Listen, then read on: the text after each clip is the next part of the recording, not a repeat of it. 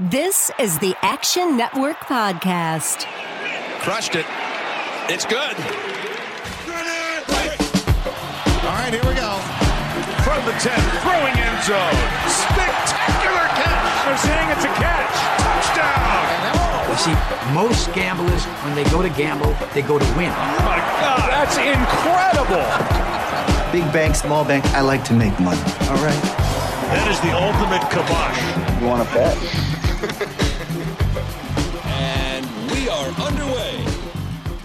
And welcome to another edition of the Action Network Fantasy Flex Podcast. I am your host, Chris Raybon, here with Sean Koerner. and we have a very exciting guest for you guys today as we continue to talk about wide receivers. Uh, no one better to talk wide receivers than Matt Harmon, football writer and analyst at Yahoo Sports, and of course, the creator of uh, Reception Perception. Matt, how's it going, man?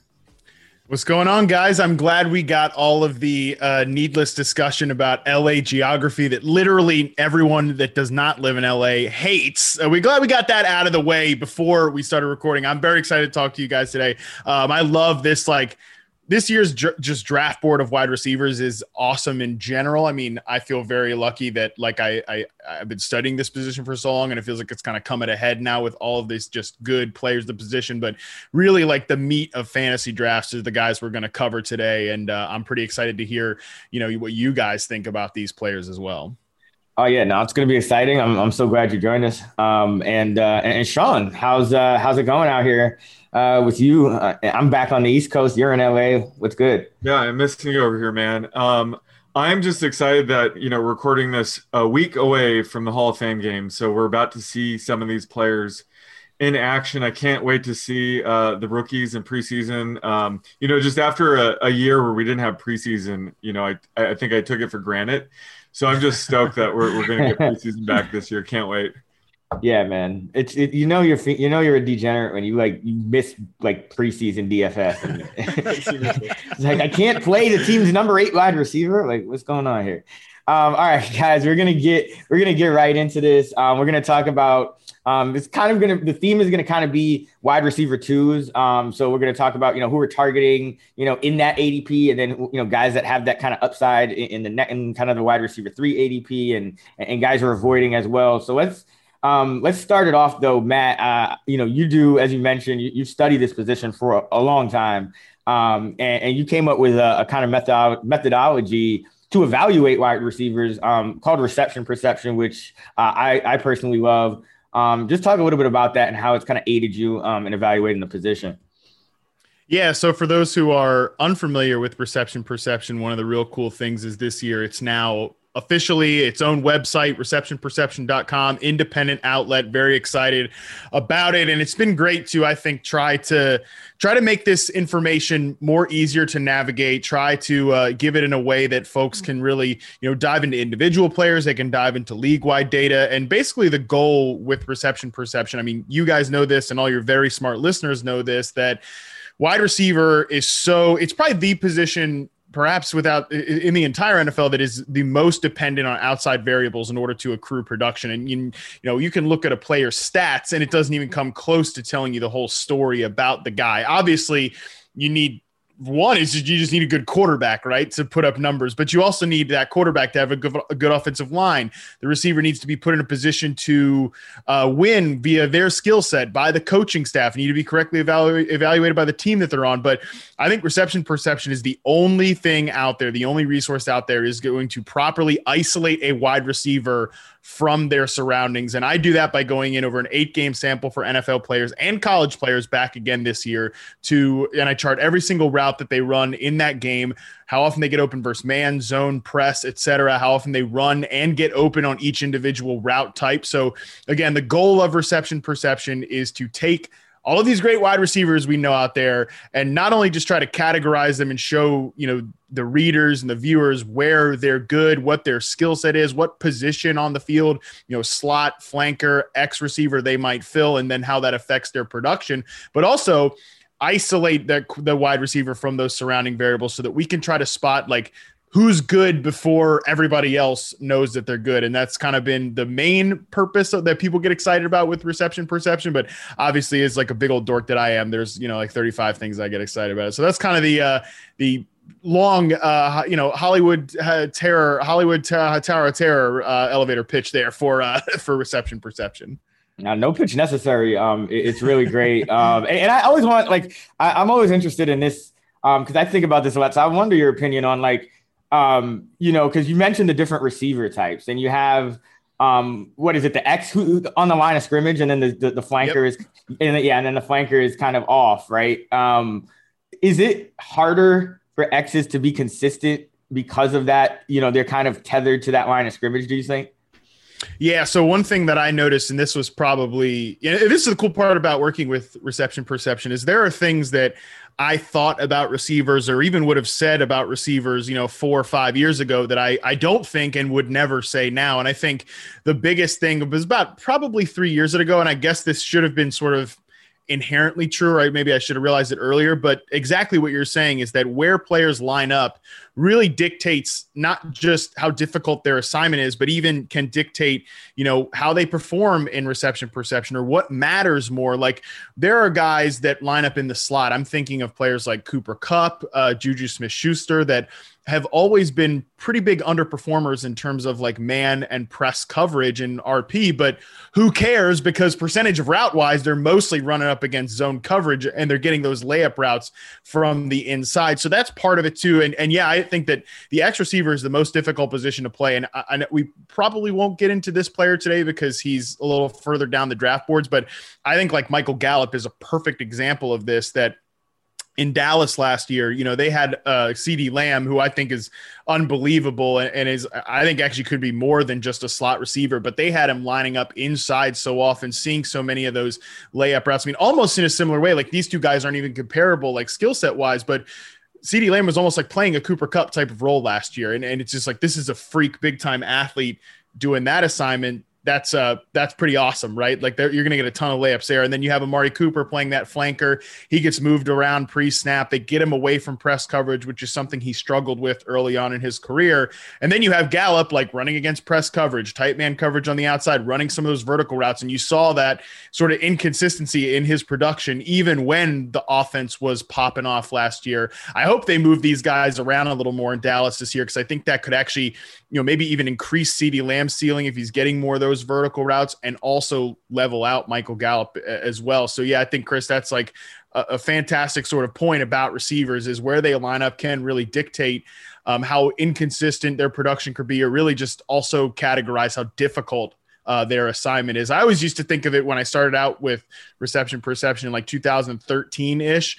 It's like, what is even the point of comparing a Calvin Johnson to a Wes Welker or Julian Edelman type. Like they're basically playing two different positions. Yeah, and you know, I think you learn it because because that's what you're doing. You're watching, you're watching these guys, and you, you you when you're playing fantasy and you have you're like invested in a player and you're watching him line up every snap. Like there's certain times when you just know a guy's not going to have a good game. When you're like, okay, yeah, yeah. he's on the line of scrimmage. This guy is shutting him down. he's not yeah. going in motion, and my I, I'm losing this week. So, um, yeah, I think I think it's a great great point and great points that you bring up about the differences. Um, let's jump right into our targets. And uh, Sean, I'll go to you first, since uh, I know one of I, you know Matt. I know you, you just kind of waxed poetic about CeeDee Lamb, who um, has been shooting up everyone's draft board. But um, you know, Sean, we kind of touched on this last pod. Um, who are some guys in that you know ADP 13 to 24 at wide receiver um, that that you're targeting uh, for this season? Yeah, I, I think you knew this is coming, but the first guy is CeeDee Lamb for me at wide receiver 15. Um, you know, I feel like every year there's a guy in this fit wide receiver 15 and 20 range that I'm targeting heavily before they turn into the wide receiver ones I know they are. Um, you know, Matt kind of said it earlier. It's like we're trying to target these good wide receivers until people realize they're good. Um, in this case, it's uh, you know they're elite receivers before people realize they're elite. Um, so you know, 2019 it was Kenny Golladay and Chris Godwin in this range. Last year is Calvin Ridley. This year it's CeeDee Lamb for me. I don't care if I sound like a broken record, bring him up on every pod. Uh, but he has top five upside as long as Dak stays healthy. Um, and last year, you know, he was limited to playing the slot, so his playing time was hovering around 70% all year. It's going to go up closer to 90%. As Matt was mentioning, you know, he could line up on the outside more, be more of a deep threat. Like the, the sky's the limit for him. So I love getting him. Um, so wide receiver 15 does feel closer to his floor. Um, and then the, the other guy I'm targeting pretty heavily in this range is Robert Woods, uh, wide receiver 19. Uh, he seems like a no brainer there. Uh, last year, his ceiling was held back a lot by Jared Goff. You know, he had an A dot of 7.1 yards. Uh, yard, his yards per catch was 10.4. But, you know, we've seen him be a more explosive player back in 2018. He had an A dot of 11.3, a yards per catch of 14.2. So I wouldn't be surprised if, you know, his A dot goes way up with Stafford.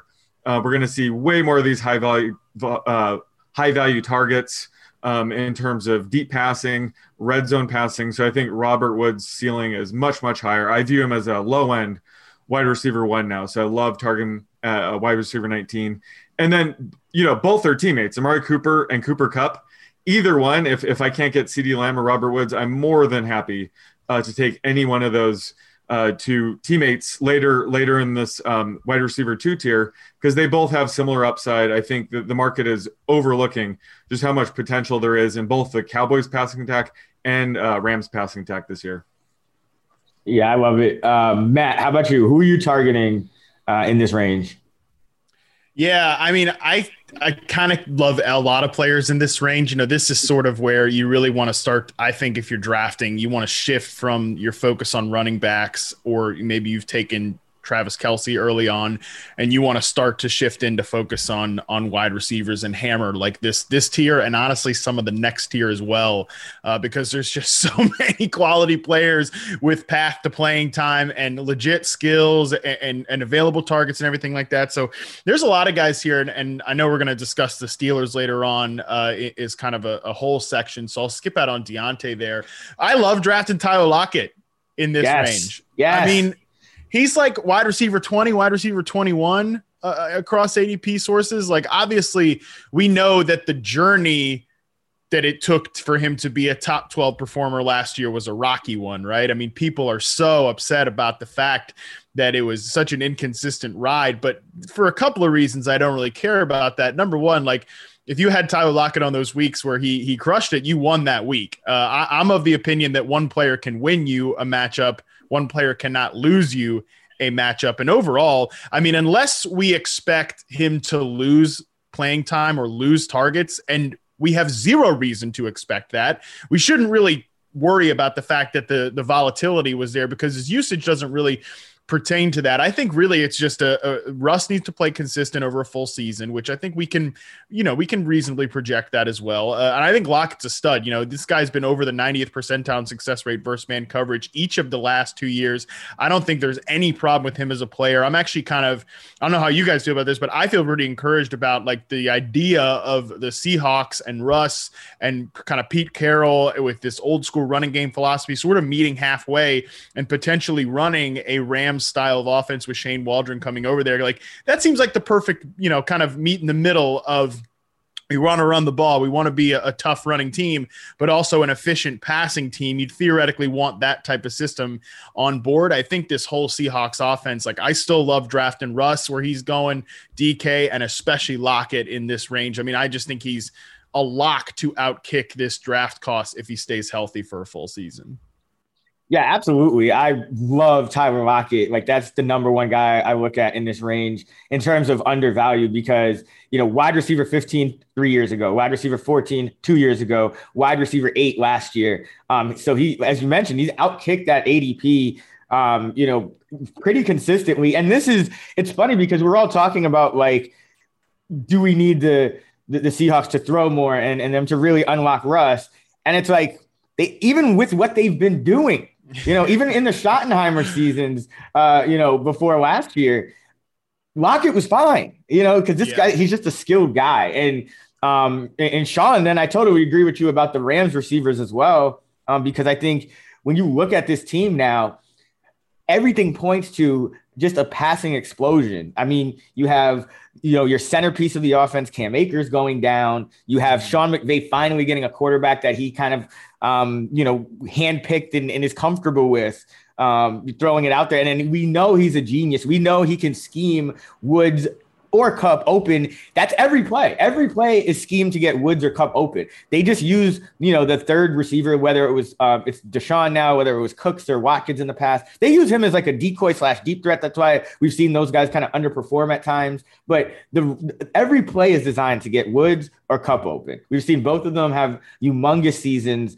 And I, I see, I, I, could see the Rams being one of the top passing teams. So, um, love all those guys. Um, you know, uh, Lockett, Kupp, Woods um, at in this in this range. I, I think these those are the guys to really target that, that you're getting some serious value.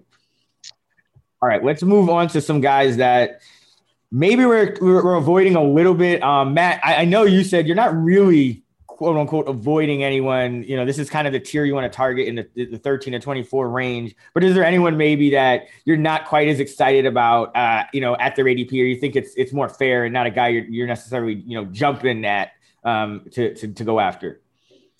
Yeah, I don't think there's anybody I'm actively avoiding, like you said in this tier. It's if they're if they kind of fall to the end of the tier, then I'm in at this point. You know, with a guy like Amari Cooper fits into that range for me because I, I do really think CeeDee Lamb's going to have that big explosive season that Sean outlined there. I think that Michael Gallup is a value. He's just if I'm drafting a Cowboys receiver, he's he's just with cost obviously incorporated into it. He's probably the one that I'm going after the least. But I don't, especially since he's hurt right now. Like I, you know, missing out on training camp is not ideal. I don't think it's a big problem for the long term, but he's kind of on that list for me. And then the other one, um, I, you know, I I would take Chris Godwin ahead of Mike Evans this year if that counts as like an avoid in this tier, um, and also love taking Antonio Brown later in the draft as well. I mean, I, realize that Antonio Brown has to have a discount because he's freaking Antonio Brown and like might fly off the reservation at any point. But like where he's going uh, in drafts right now is extremely attractive based on just kind of his outlook. And I think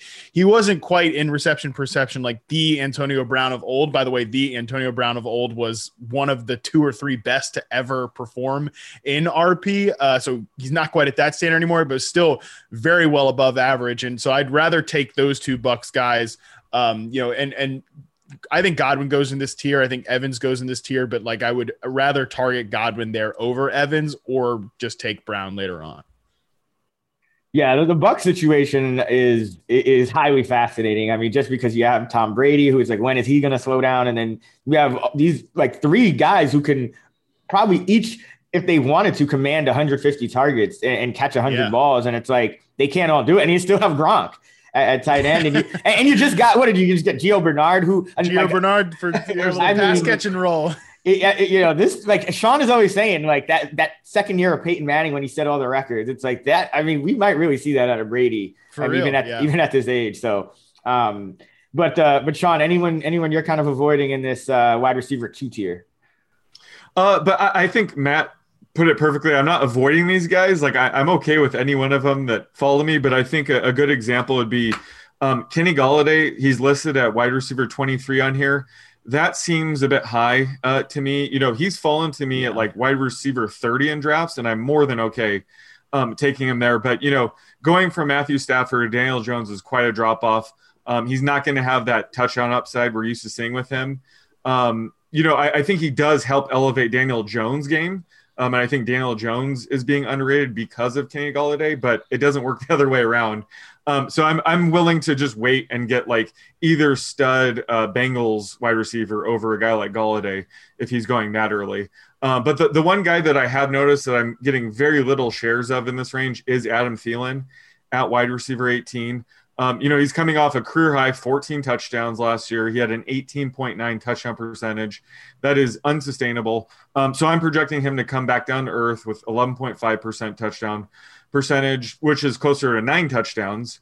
Um, and, you know, the Vikings defense was really shaky last year, so they were able to throw it more. I think that the defense is going to improve. We're going to see more of these like run heavy game scripts we're used to seeing with Dalvin Cook. Um, Mike Zimmer loves running the ball with the lead. Um, so, you know, I think Thielen's floor and ceiling are lower this year. And it's kind of incredible when, when you look at um, the top 20 receivers last year, uh, Thielen had the third worst rate where he, he finished outside of the top 60 27% of the time, which is remarkable thinking, you know, he scored 14 touchdowns and he, he put up that many duds. So I'm really worried about taking a guy like Thielen here when there's so many better options that I think have a higher floor and ceiling combo. Yeah, Thielen was the guy that kind of stands out to me. Um, and uh, you know, it's something we also talked about on the last show. It's I just think that touchdown rate that you hit on, Sean, is, is so um, unsustainable. I mean, this is, and don't get me wrong, really great receiver. Um, I think he does have skills to get open, you know, in, in the end zone and, and, things of that nature. But he he had 19 red zone targets and 13 touchdowns on those 19 red zone targets. That's unheard of. I mean, your average receiver is going to get like 25%. You know, like you know, he should Steven should have had four to five touchdowns in the red zone and finished the year with like six. You know, and instead he had 13. Um, that's a credit to him. A credit to Kirk Cousins. But uh, you know, I, th- I, I just think you look at the numbers even, and you know, I, I, something with receivers. I think we should also, um, and it's kind of the theme uh, is like career arc and you know aging curves, and you know nowadays it's usually that second year, sometimes even more so than the third year, where a wide receiver breaks out. Um, but they also tend to kind of slow down as they get into their 30s. Uh, and you know, Thielen 80 yards per game at age 27, 86 yards per game at age 28. Um, and then down to 42 yards per game in an injury plagued age 29 year, rebounds to only 62 last year. So, um, you know, if, if the touchdowns go away, this is kind of, it's a different receiver. It's, it's not necessarily the same receiver um, that's been putting up these big numbers, you know, three of the last four years. So, uh, I think that he's a guy to avoid. And, and I'm Matt, I'm kind of with you on, on Amari Cooper um, as well. It's, it's not necessarily as much about him. It's just about the fact that I think CeeDee Lamb is going to see a bump, and um, I, I, don't like taking guys that have injury issues like heading into the year. Yeah. So I mean, I'm, I'm I'm looking out, I'm monitoring that news, but those guys always worry me because it's like, especially this early in the draft, it's like I have choices. So like, yeah. you know, and it's, it's nothing against Coop, who who obviously has top ten upside, but um, I, I just think there's no, it's hard to go wrong, and so we, you have to nitpick, and because of that um, you know, I think I think Cooper lands on that list uh, for me. Um, let's let's jump to the next tier. These are more so the wide receiver threes. Um, you know, in ADP, guys going in that 25 to 36 range across um, most sites. And uh, Matt, I'll start with you again. Like, who are you targeting in that wide receiver three range? Who you may even feel comfortable, you know, starting them as your wide receiver two, um, guys that you think have good value in this range. Yeah, man, ton of good players here in this range that I like as well. Um, I'm back in on the Odell Beckham experience this year for sure, but um, the guy here in this tier, right, kind of at the top, is Brandon Aiyuk To me, I'm really interested to hear what you guys think about this because this is when I just did my projections. Like, this is a tough offense to project because mm-hmm. I think it's actually like getting the 49ers right this year i think might be the key to unlocking like fantasy football in 2021 because there are so many paths that this team could go down. You know number one the quarterback spot right? Like uh, is it going to be jimmy garoppolo? Is it going to be trey lance? I think it'll be trey lance eventually but for how long? Uh, how long is that going to take? Because i think they're going to be two pretty different offenses. And I think Trey Lance, like, not only could he reduce the overall passing volume of the offense, but he could also boost the efficiency yeah. of the offense as a whole. Like, I just think they're going to be a much more dangerous attack that scores more touchdowns with Trey Lance in there as opposed to Jimmy Garoppolo. So I'm actually not necessarily too worried about that. Also, with the volume of these guys, too, you know, you have to ask yourself, well, if I'm going to be higher on Aiyuk, am I going to be lower on Deebo? Or am I going to be like lower on Kittle than the market? You have to ask yourself those questions. And then also, um, the history of rookie quarterbacks, like elevating a bunch of different guys, is not so great. Uh, but at the same time, they do have a very truncated target tree. It's mostly just those three guys. They don't really have like a pass catching running back. They don't have like who's going to be their third receiver, like Mohamed Sanu, uh, Richie James. Like it's not exactly an attractive group there. So I'm really in on Brandon Aiyuk because I think he profiles as a true stud receiver to me. You know, he is up there at 75.7% success rate versus man coverage against in reception perception as a rookie. And like, I expected him to be sort of a create a touch player, you know, like sort of like what Deebo Samuel is, but he went out there in year one and was a stud route runner, above average success rate on every single route on the tree, wins vertical, wins short, wins intermediate, can beat press. Like, I don't think the 49ers have had a receiver like this you know, I, am not even sure like Kyle Shanahan's offenses have had a receiver like this outside other than uh, Julio Jones that one year in Atlanta or a couple years in Atlanta there. I, I, just think Aiyuk profiles as somebody that I don't want to bet against, like commanding a dominant target share within this offense. And again, I, I want to kind of be ahead of the curve on this offense in general because I think they're about to sort of take that next step uh, this year, uh, you know, rolling into the future years with Trey Lance there. Yeah, I, I'm I'm with you on Aiyuk. I think I think if there's one lesson that we continuously see where you, you never want to kind of follow these like rules of thumb too far because there's always exceptions and that's why we spend so much time breaking each player down. But like when in doubt like a, a wide receiver going in entering year two who is already yeah. pretty good in year one like you're gonna hit so much more than you're gonna miss you know? Like yeah there, will be a couple of times and i think i think sean brought out like his uh I think he it was like Denzel Mims, maybe the, the next like Dante Pettis. Like he might be that guy that oh, just yeah. like you know doesn't pan out, right? But like in yeah. general, I mean, it's like you're gonna hit so much more than you're gonna miss, and you could just look at the the, the you know look at any uh, like class over the last you know 10 15 years and just look at guys who had a pretty decent year, and even some guys who didn't have a good year one, you know, going to year two, like, like DJ Chark comes to mind, guys like that. So um, it's just that year where players make a, a huge jump. So, um, given how good Aiyuk was already, um, he's one of those guys that it it may not matter who else is there. It's just the skill yeah, is exactly. there, and that's, and, that's you know it's like there's there's a difference between like Dante Pettis level of flashing and like Denzel Mims level of flashing yeah. and like what Aiyuk did last right. year. You know, and like right. I know people get hung up on the small sample of like you know like four or five games where all three of these guys played together or whatever. But it's like listen, this is like the normal trajectory of a receiver is like he's as a rookie starts out a little slower and then once they're cooking by the end of the year, they're earning a dominant target share and stuff like that. And that was what Aiyuk was doing. I don't see any scenario where Kyle Shanahan's like, well, listen, we got to dial back Aiyuk's touches or something. Like, give me a break. This guy, I think, is is like the next stud receiver. I think he's right up there in my mind with guys like Justin Jefferson and CeeDee Lamb as like the one to take that elite step uh, the, this year, even if Justin Jefferson has already done it.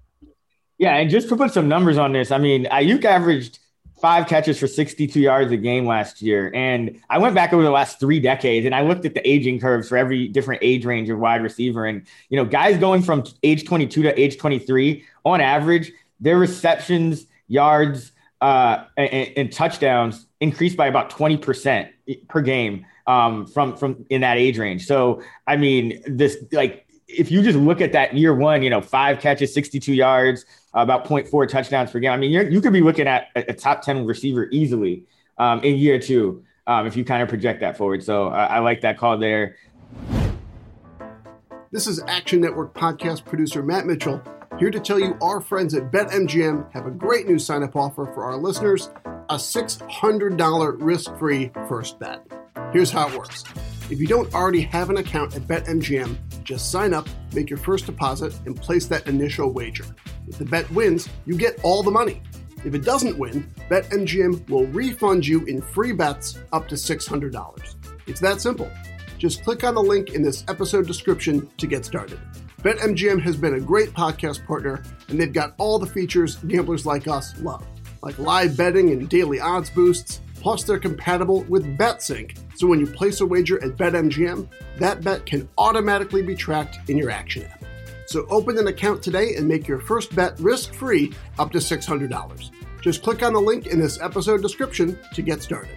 Must be 21 or older and physically located in Michigan, New Jersey, Colorado, Indiana, West Virginia, Iowa, Virginia, Tennessee, Nevada, or Pennsylvania. Please gamble responsibly. Gambling problem? Call 1 800 522 4700 in Colorado and Nevada, 1 800 Gambler in New Jersey, Pennsylvania, and West Virginia, 1 800 9 with it in Indiana, 1 800 270 7117 in Michigan, 1 800 889 9789 in Tennessee, 1 800 bets off in Iowa, or 1 532 3500 in Virginia. BetSync not available in Nevada. Thanks for listening. Now back to the show. Sean, who are you looking at in this uh, in this wide receiver three range as far as guys you're targeting? Uh, so I already mentioned these guys earlier, but um, I, I, like the idea of getting either Ja'Marr Chase or Tee Higgins um, as your wide receiver three. I, I, think both of them could easily provide wide receiver two value uh, this year if Burrow stays healthy. Um, Tee Higgins usually falls a bit later, so he's typically the guy I target in this range. Uh, he flashed a ton of upside as a rookie. Um, you know, he wasn't even a full time player until week three. So we really had weeks three through 11 where he was a full time player and Joe Burrow was quarterback um, and he was wide receiver 19.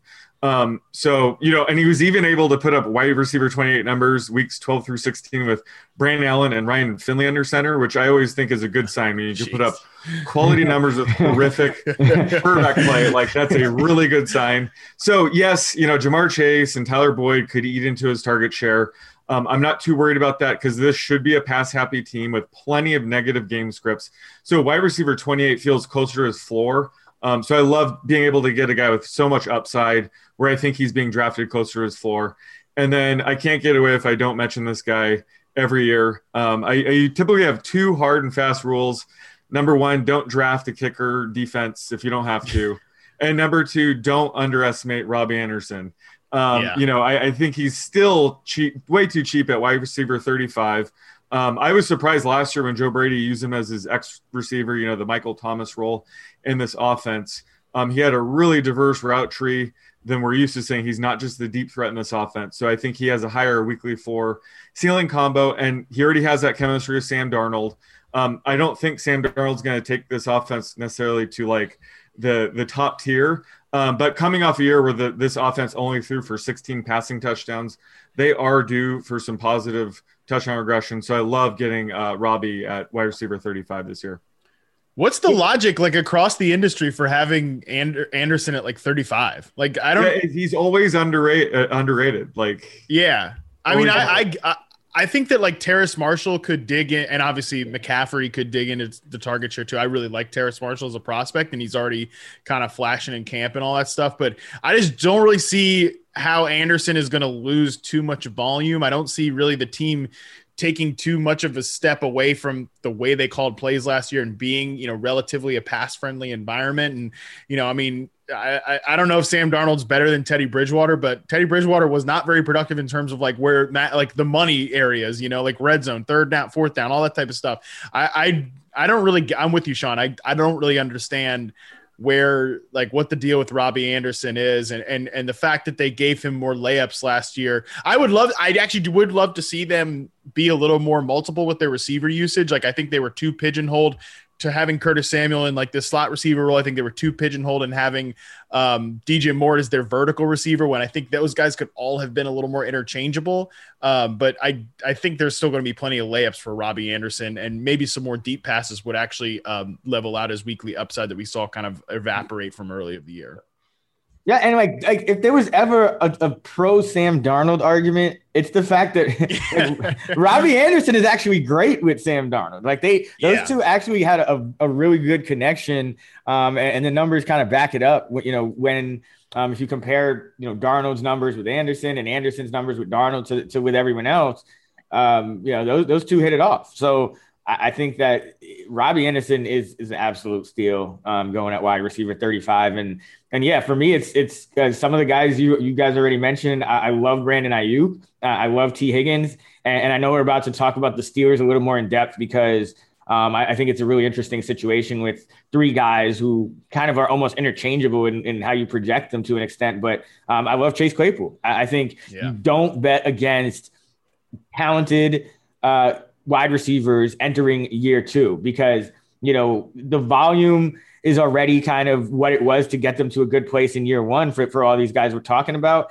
And a lot of times you see an increase in year two, not just because of, okay, their, their role is growing, but just because their skill set is growing. And, and, Claypool is like, he's almost like the, the, the poor man CeeDee Lamb in, in, a way, in the sense that like he also didn't run a full complement of routes. Um, that the, the amount that he could have, like he was up and out in the 60, 70% uh, for for a lot of the year. So and even into the postseason. So um, huge, huge uh, upside there, I think, for, for him. So um, I'm targeting a bunch of those those year three guys, um, year two guys, excuse me. Uh, Matt, who are we looking to to fade, if anyone, in that in that wide receiver three range? Yeah, there's couple of well three guys in this range that i find myself not really drafting very often. One and it's mostly because of just like ambiguous situations. The first one is dj chark uh, wide receiver 33-ish Mhm. right around there. I mean mostly because like guys what what's what are the odds that like marvin jones just straight up outproduces dj chark? Like the would you be like like five percent surprised? You know? I mean and i i think Up. yeah up up yeah right like i mean like zero percent surprise. Can, if can that we happens basically can we get the roll call? Like, let's do it. Like, uh, I'll, I'll give the odds maker the first crack at it. Like, give us your odds of like the three Ja- Jags receivers. Like, what are their percentages of finishing as the I- top Jag receivers? I, I'm saying it's closer than people think, and I, I think that's what Matt's alluding to. I think that you know Chark probably has the the best odds of being the highest scoring Yeah. receiver, but we don't really know how it's going to shape up. So I'd put like Chark at um, 50. I'd put Shenault probably at 30 and Marvin Jones at 20. And people probably think that those are too close together. I I probably Yeah. have it even closer. I probably put like Shenault at 35, Chark at 35, and, and Jones at 30. And because like Shenault entering year two with the with the prospect of getting like easy catches and you know what I mean? Like it's Yep. it's so leaving close. That extra 10% is Collin Johnson. Is that what? No, no, no. I, I said 35, 35, 30. There, there- that's 100, right? I, I Oh. just meant of those three. Of those Five three. five percent chance it's Collin Johnson.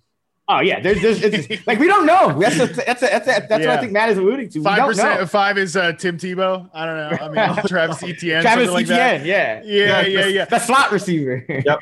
Well, I think the thing with these receivers too is like this is this is definitely you mentioned it, Sean, up up the top. Like preseason's coming up. I I have no idea how Urban Meyer's going to handle this thing, but I would love to see like deployment of these three receivers in um, in preseason because you know I know like a lot of people freaked out about um, when about Laviska Shenault when they talked about Travis Etienne in this like gadget slasher role, but I was like, good, we buddy, we don't want like Laviska Shenault getting you know carries and little six yard aDOT passes. Like we want him playing almost like the like the 2018 version of like what Juju did is like a big slot receiver Yeah. like that gets some vertical targets as well. I think Shenault could crush it in that role. Like if we see him lining up as that big slot, like sign me up for him to be that guy because I think he can, you know, he's awesome after the catch. You know, people are going to look at his like overall reception perception rates, like I said, against man and press and and and worry a little bit. But again, what I'm focused on for interior receivers is can they beat zone? Can they win in contested situations? And can they win after the catch? Check, check, check for Shenault. And I think he can he's a guy that could be really good in in that role but he's definitely like a the coaches need to use him right way. And then Yeah. marvin jones just outkicks his his adp every single year despite the fact who he's playing across. So I, i'm in on drafting him. I think the gap has got to be closer between him and chark. And you know just one more thing on urban meyer. Like I, i'm not an urban meyer guy. Nobody's an urban meyer guy. Like nobody nobody thinks like oh this guy's like a a, a great dude or whatever. Maybe he shouldn't have said the thing about DJ Chark, you know, play, big guy that played small last year. Maybe you like took offense to him saying it in public, but not wrong. He was not wrong about that assessment. Like Chark did not play well in 2020 on an individual reception perception basis. So maybe he bounces back to the 2019 version of the player, but I think there's enough ambiguity there to just bypass Chark and take those other two Jags receivers, especially Jones, because the gap between their ADP just doesn't really make a lot of sense to me. When they went out, Darrell Bevell, former Lions offensive coordinator, went out and made sure they got Marvin Jones there. So I, I'm fading Chark and just the two Denver receivers to me. I'm I haven't really taken a lot of them. Like them both as players, but I don't know about you guys. I have a lot of questions about the fact that like across consensus rankings and in ADP right now, the Broncos have two top 40 receivers, two two even like top 35 receivers in some places, a top 10 tight end in Noah Fant, a rookie running back that everybody's gassed up about, but they're go- they're going to have a top 5 defense most likely this year and they're captained by Teddy Bridgewater and or Drew Lock. Like I don't know, somebody's not going to hit here. I think it could probably be Fant more likely than the receivers, but because of just like I'm not sure which receiver pops this year between Jeudy and Courtland Sutton, I haven't really been proactively drafting either. The answer is Tim Patrick. Yeah, right. And they still have good, like good ancillary players too. It's not like a, a San Francisco situation where it's like Aiyuk, Kittle, Samuel, and that's it. They Tim Patrick is a good player. They have Yeah. KJ Hamler as KJ like a Hamler. speed slot receiver. Yeah. So the fact they have all these other ancillary targets um, that are good, they have two running backs. I still think Melvin Gordon's going to mix in in some way, and they're probably going to be a run first team because you know this, and also like it's Pat Shurmur pulling the pulling the trigger here, not Kyle Shanahan at the controls of this offense. So there's just a lot of ambiguity in this Denver situation, and I know that like Teddy Bridgewater supported plenty of good fantasy receivers last year, but that was playing with Carolina's defense in much more like pass friendly situations. And I think Denver's going to be pretty conservative as an offense uh, this year. Yeah, that, that, that's so true. Like I, I, it's hard to get a handle on Sutton um, because you know he was so good uh, So the year yeah. before, and then he goes down, and now he's coming back to just a. It's not like a diff, totally different situation, but it's like that combined with the injury. It's, it's just there's just a lot of question marks, and I agree. It's there's still enough other guys. I mean, you have Robbie Anderson going after, um, you know, uh, Sutton in, in most uh, drafts. So there's just guys that you can take that I think you feel better about uh, in that range. Sean, um, anyone you're avoiding here? Uh, I mean, DeVonta Smith at wide receiver 30 seems a bit rich for me. I think, you know, I can't blame anybody for taking him at ADP. You're certainly betting on talent. I think he'll be a quality wide receiver. I'm not worried about his weight, you know, being too light or anything like that. It just, I was a bit disappointed on his landing spot. I thought he'd be a good fit for the Lions. You know, he'd be the alpha receiver out of the gate. Um, and the reason why we're drafting Jalen Hurts is his rushing ability, not because he's an accurate passer. So I think, you know, his accuracy issues, if they continue, will hurt a guy like Smith.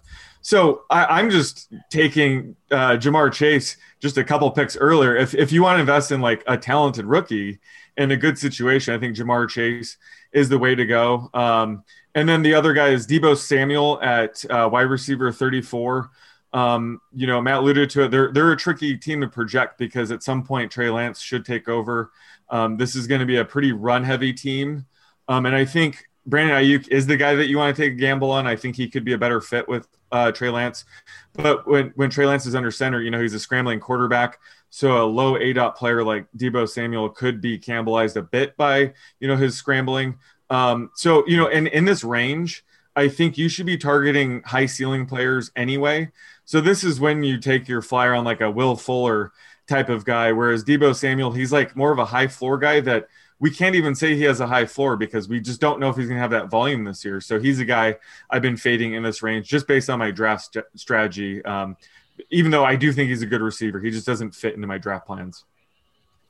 Yeah, I think you know Samuel's another guy that's tough. Um, I'm not. I wouldn't say I avoid him because I, I think, um, you know, as Matt kind of alluded to, that that San Francisco offense, the targets are kind of locked in to an extent, and and they and one thing is that they do scheme their guy. Like Deebo Samuel gets schemed um, plays and catches and runs, and so I think especially in a full PPR, I, don't think he's a guy to avoid. I do think he's a guy that could end up with like a a, a disappointing. Um, uh, touchdown, uh, you know, touchdown total or a disappointing, like a lot of catches, but not as many yards as you'd want kind of guy. But I, I don't think he's a guy that will necessarily bust or anything like that. I'm kind of, I'm kind of, in terms of the guys that I could see busting the most uh, in this range, I think it is uh, DJ Chark number one, who I, I I, I really don't think Urban Meyer is is on likes this guy, and and the fact that he had a a really poor rookie year before kind of exploding almost by necessity in year two, um, you know, not to take anything away from him, but uh, you know, we've seen kind of bad DJ Chark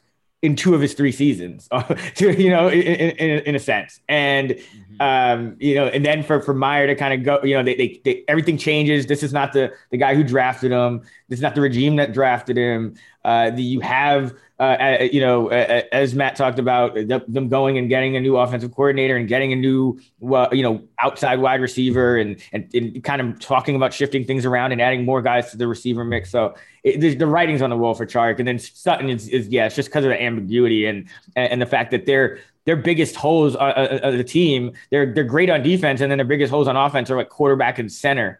Uh, that doesn't bode well necessarily for like the passing game, right? Right? Yeah, and like and that's not to say like you know the, Cushenberry could be a lot better in year two, but he you know grade grading wise, he was just one of the worst um, player, players in the league at center in, in year one, and then um, yeah, Lock and, and Bridgewater haven't exactly you know impressed in their careers either. So uh, just just a situation I'm not really um, digging in, in, in fantasy. But I, I do a, a, situation. I think I, I want to talk about this um, as kind of its own topic because I think it's it's so it's fascinating and it's important. And Matt, you kind of mentioned like getting San Francisco right is, is one of the keys, and I think another one is going to be getting the Pittsburgh Steelers receivers right because yeah, I mean you talk about a, a team with with multiple receivers in you know in, that kind of top thirty, top forty, and at the same time you have an aging quarterback who didn't look quite right last year. But but an offense who passed a, a, a, ton considering that it's just a bunch of short stuff and it was just a weird looking offense. Um, they're going to change some things. But so uh, just like how do you how what do you make of the Steelers wide receiver trio with Diontae and, and Chase Claypool and, and Juju? And, and, how, do, how are you uh, ranking them? Yeah, I love talking about the Steelers because they're one of those situations where, like you said, three top 35, top 30 in certain outlets receivers. They've got a running back that everybody wants to draft in like the top 13 running back picks, but they have uh, a quarterback that absolutely no one wants to touch that doesn't make any sense. Either Roethlisberger is going to outkick expectations, give it one last good run, or all of like almost all of these players are going to bust uh, because Roethlisberger is just totally toast. Um, it's it's one of those really like once you go out and project it, like run the, through the projections, you got to I think you learn a lot about the team and, and you really kind of learn where you stand on it. And I hope that they change things offensively because that was one of the worst teams to watch offensively last year, especially like if you were invested in Diontae Johnson or Chase Claypool or whatever, you knew this was just going to be like a slog. Like, don't even watch those primetime games like when they played the Bengals on Monday night. Just oh. ho- check your scores at the end of it, see how it went, but do not watch a second of this team. They were that tough to watch, especially when they were going against like Brandon Allen or Ryan Finley, whoever the hell it was last year. So, yeah, I, I think that the way I look at this receiver corps, um, I'm I'm a big Diontae Johnson fan. I know that he had like a terrible yards per target, had a bunch of drops. Uh, I don't really tend to, to buy into drops as being a big problem because it's not a sticky stat year over year. I think if you can do enough good, coaches will live with the drops. And, you know, Johnson got benched for like a quarter and a half last year because of the drops, but immediately then, as soon as he gets back in there for the next couple games, Ben goes right back to him. I think targets are earned, um, which is why that's he kept continuing to get looks, is because Ben thinks he's a good player. The offensive coordinator player, and the head coach clearly think he's a good player, and reception perception thinks he's a good player. Man, this guy gets open like nobody's business. 95th percentile success rate versus man coverage last year, top 10, number one against zone coverage last year, really strong 76% rate against press. Like he gets open at a level like you know the old Antonio Brown or like a Keenan Allen type of player. Um, and it's not just on slants and stuff like that. I know that's where he got a lot of targets last year. I think they were using him in that way to try to like manufacture a running game when they didn't have one. You know, the the Patriots have done that in years past when they didn't have a great running game. They almost used like Julian Edelman as an outlet there. But I think Diontae, when you look at you go on receptionperception.com, you search Diontae Johnson, he lights up that route tree, you know, deep outside breaking routes. I think he can be more than the player he was last year. So I'm betting on him not losing like a ton of volume. I'm betting on a boost in efficiency if they don't just run the same miserable passing game last year. And I'm with you, Chris, that I think you don't bet against Chase Claypool either, who also comes with a really good reception perception profile and actually has like a similar route tree to DK Metcalf as a rookie. Both of those guys were 50% slants and nines in reception perception as rookies. Like I think he can expand his game, maybe not be as good as DK is, but can be sort of in that same territory. And Juju to me is just kind of the odd man out. Like I think we've seen like where I think that Diontae has a bit more of an unknown ceiling. Um, I think that Juju like needs the right offensive environment to get the type of targets and the, produce the type of efficiency that he had in years past. I'm just not really betting on him uh, out of these three guys. I'm I'm not like proactively avoiding him either, but I guess based on the way I feel about the receivers, I think these guys can drag Ben Roethlisberger to one last like decent year, especially if they incorporate more play action, uh, if they incorporate more motion and more modern progressive ideas like that. You know, Ben might resist it, but I do think the change to Matt Canada as the offensive coordinator was a, a, a good signal. So I'm, I just think Diontae Johnson is too good to fail, uh, and I think Chase Claypool's on that upward trajectory as well. I wouldn't be surprised if by you know the end of 2022, if they get their quarterback situation right, eventually we're talking about this as one of the better receiver duos in the NFL. Yeah, I mean, and it's already I would say one of the better trios. You know, it's just yeah.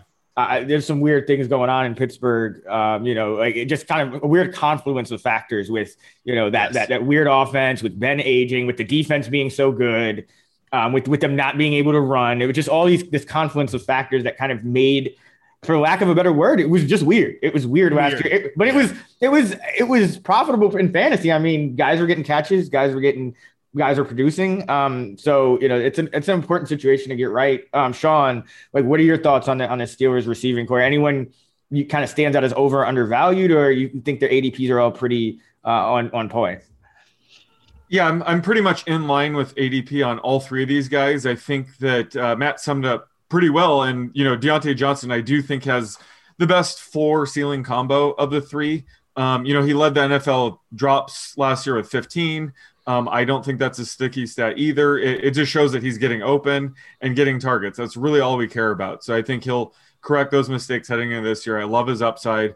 Whereas, you know, Chase Claypool has the highest ceiling by far out of the three. I mean, he has legit wide receiver one potential. Yeah if things go right. Um, but and the only concerns I have with him have nothing to do with him. Um, last year he had the lower floor because he was splitting some time with James Washington at the end of the year. But Mike Tomlin even admitted he was doing that to prevent him hitting his rookie wall. So I don't think playing time is going to be an issue this year. Um, but when it comes to like Big Ben getting older and their offensive line being shaky, I do worry that we're going to see Big Ben getting rid of it quickly. Um, last year, he got rid of it the fastest rate last season, 2.3 seconds per dropback. I think he's going to continue to have to get rid of it quickly uh, with a shaky O line. So I think that could hurt, you know, Chase Claypool's upside in the vertical passing game.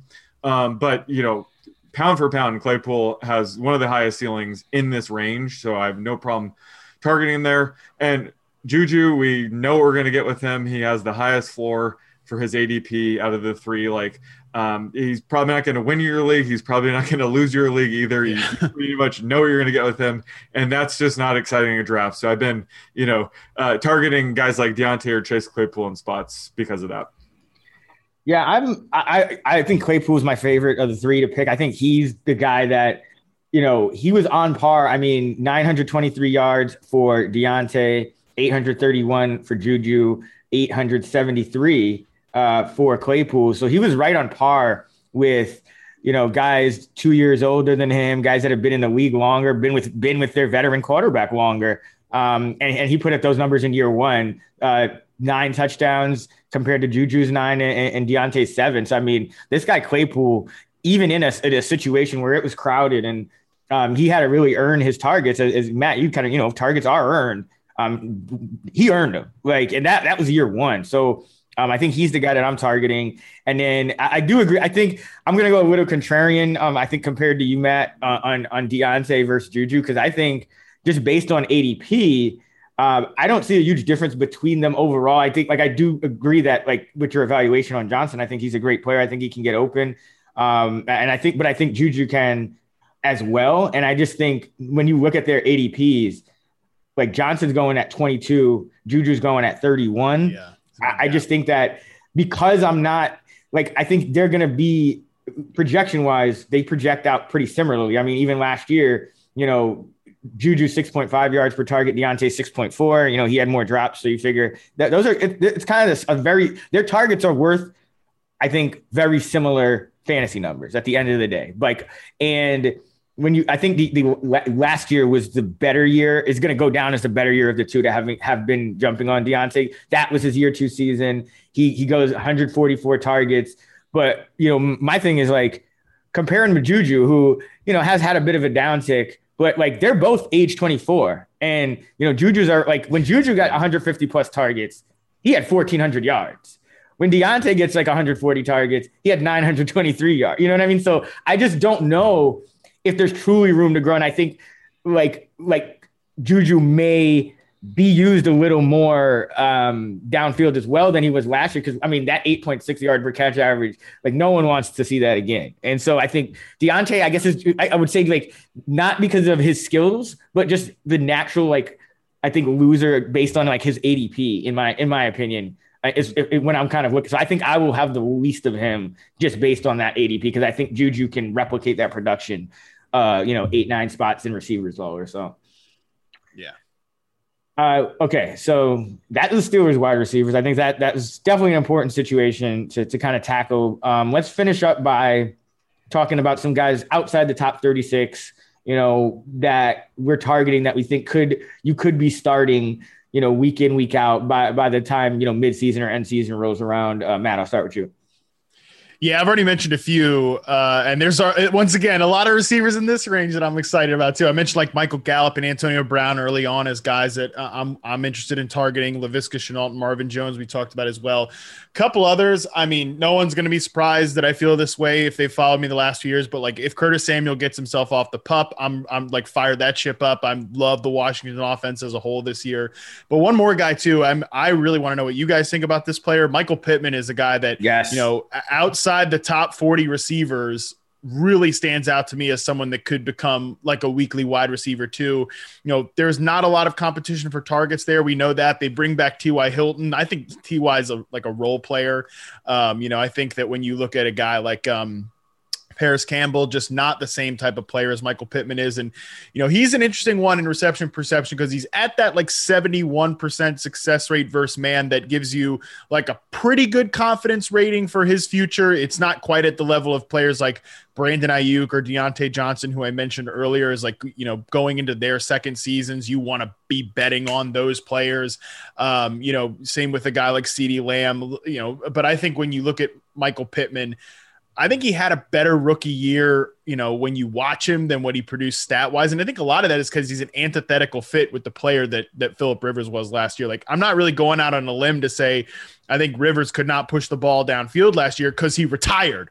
Like I think that that's a pretty good, yeah. pretty good estimation there. But Pittman still ran a ton of slants, a ton of dig routes and reception perception. Over forty three percent of his routes were there. But I think he should be used as more of like a vertical receiver, a true X downfield guy. You know, Carson Wentz. I don't know if he's the player to take advantage of that. You know, there's still a lot of questions there with Carson Wentz. Like he just might stink, but at the same time, he is. Uh, I think Pittman profiles as a true number one receiver at some point. Uh, I think he could grow into that, and the team is really counting on him too. You know, there are different players like Jalen Reagor, you know, that that people compare Michael Pittman to, but I think Reagor like really blew it with his opportunity, and then his team went out and drafted a receiver in round one. The Colts have really done nothing at receiver, so I think they're really counting on Pittman to be that guy this year, and I, I'm of the opinion that he could uh, hit in that role.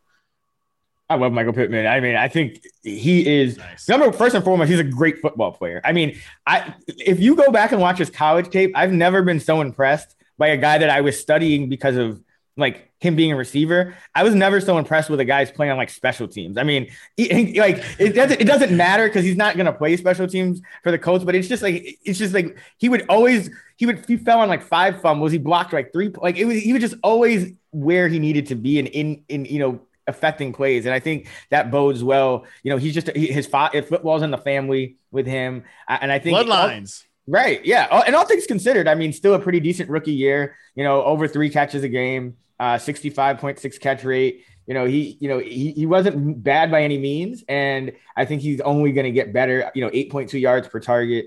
I think he's going to get better in, in year two. I think that 12.6 yards per catch um, has room to grow. I think that one touchdown on 61 targets has a lot of room to grow, especially considering he, you know, he's a, a 6'4", 223 pound receiver. So uh, yeah, I think he's a and, and he's entering year two. So I I like Pittman uh, a lot. But um, is, there anyone else, Matt? Uh, you know, on your list um, before I go to Sean? No, those are kind of the big ones. Also, Mike Williams too is another yeah. one that I, I, yeah, I mean he's just too too cheap for the amount of targets he's likely to walk into. Um, my business partner uh, at Reception Perception, James Coe, uh, often says like if we could just get that, like how everybody needed to teach RG3 to slide. Like we just needed somebody to teach RG3 to slide. All we need for Mike Williams to have a big season this year is somebody to just teach him how to not land on his damn back like so hard every single time he goes up for one of those big catches. But I really like Williams. I think he's just kind of an underrated player too because he was drafted so high. People kind of give him a lot of flack for what he's done so far. But if he can stay healthy in this offense attached to Justin Herbert, I think he's good enough to to really return on that on that draft cost. Absolutely. I think that that's a guy Sean and I have been like pointing out for for most of the the season this off season is like yeah Michael Pitt, um, Mike Williams is just going too too late. Um, Sean, who who who are the guys that you're kind of targeting that could potentially be starters outside the top 36? Yeah, well, Michael uh, Mike Williams is the top guy I was going to mention. I mean, we've seen a thousand yard season and a 10 touchdown season uh, he could actually put both together this year. And there's almost no downside taking him at wide receiver 49. I mean, I, I think he could be a legit wide receiver three to start the season, but this is a guy that you're drafting to start on your bench. Um, so yeah. no downside there. Um, the other guy that I like outside of the top 36, he's he's pretty close though, is Brandin Cooks at wide receiver yeah. 39. He seems like a slam dunk at ADP. Um, you know, he's one of the cheapest number one receivers on his team that you can get outside of like the Lions, but we don't really know who their number one wide receiver is to begin with. Uh, I mean, this is absolutely their number one receiver. Um, and you know, Tyrod Taylor, uh, I don't think he's great necessarily, but he has shown the ability to push the ball downfield and be aggressive. You know, he has the fifth highest aDOT over the past six seasons. So, you know, he surprised people by, you know, throwing it deep. I, th- I think he could help Cooks at least sustain value at his ADP. Um, and, you know, there's still a non zero chance that we see Deshaun Watson start games for the Texans. I have no idea what the hell's going on there, but that's sort of like free upside taking Cooks at ADP 39. So I'm all about, uh, you know, targeting Cooks heavily at this ADP. Yeah, Brandin Cooks is like I, I I get it. You know, the, the quarterback situation's in flux, but like you're still talking about a, a, number like one receiver who has shown he can produce on high volume pretty much his entire career uh, on a team that's going to be really bad. So yeah yeah, uh, negative game script for basically every game, right? Like, yeah, yeah right. so yeah, it, it, adds up. It adds up to. They just I, traded Randall Cobb too. Open up that target distribution. Right. Yeah. It's it, it it's kind of absurd how late how late he's going. Anthony Miller, right? I mean, right, yeah, I no, I'm not. T- I don't talk about Anthony Miller. Does he still exist? I, he's like the most like it's like he had that good rookie year, and it just been he's been like yeah. just you forget he's on the field half the time. Tell me, tell me about it, Chris. Of in like reception perception history, like the if you historical subscribers to the site, like our highest tier, you can go through and like sort by success rate, first man coverage. Everybody's basically good. Everybody's been good that does that, except one player, Anthony Miller. yeah, Brandin Cooks. That there's more, more, more love for for for Brandin Cooks there. Um, you know that that's a guy that I'm looking at. Uh, I think some of the other guys that I, uh, you know, I think Jarvis Landry at wide receiver 40, I think that's, that's kind of uh, a decent spot for him because you look at, you know, like Odell Beckham and, and Landry were kind of equal even that year that, that Beckham mm-hmm. stayed healthy. Um, and, and, I don't think Cleveland, you know, I know they have a good defense, but I, I, think they'll pass a little more just because they won't be, you know, without their all their receivers this year. If, you know, assuming yeah. that they don't go through that same kind of of injury issues. And you know, Landry, the, Beckham and Landry are locked into like into targets. Like it's the other guys, it's you start to worry because you have Hunt and Chubb battling it out at, at, in the backfield for targets, and then you have the three tight ends battling it out. But like Beckham and Landry could each be locked into like 25% plus. And so uh, I, I, still think that's like wide receiver 40 is too low for Jar- uh, Jarvis Landry, a very skilled wide receiver. Um, in terms of just like I know you know people have different opinions on him, but the bottom line is he's been productive pretty much every year of his yeah. career, um, and that's all we want for fantasy. It, it, doesn't matter how you know how he's getting that production. Um, so I like him. I think. I think when you look uh, at some other guys entering year two, like I think Laviska Shenault uh, is another guy that I, I like targeting uh, because I, I, just think, I, again, I'm low on DJ Chark and uh, Marvin Jones. Well, I think he will outkick his ADP. I like him too. Um, you know, he's also a little bit older, so there's like this non, there's like a, a decent chance that like Chark and Marvin Jones maybe don't quite cut it for, for what Jackson was trying to do. And, and Shenault, I mean, this guy is explosive. You can manufacture him targets. You can line him up in different spots. Uh, he and he's entering year two, so there just could be a there could be a monster explosion um, from him that people we might not even see coming.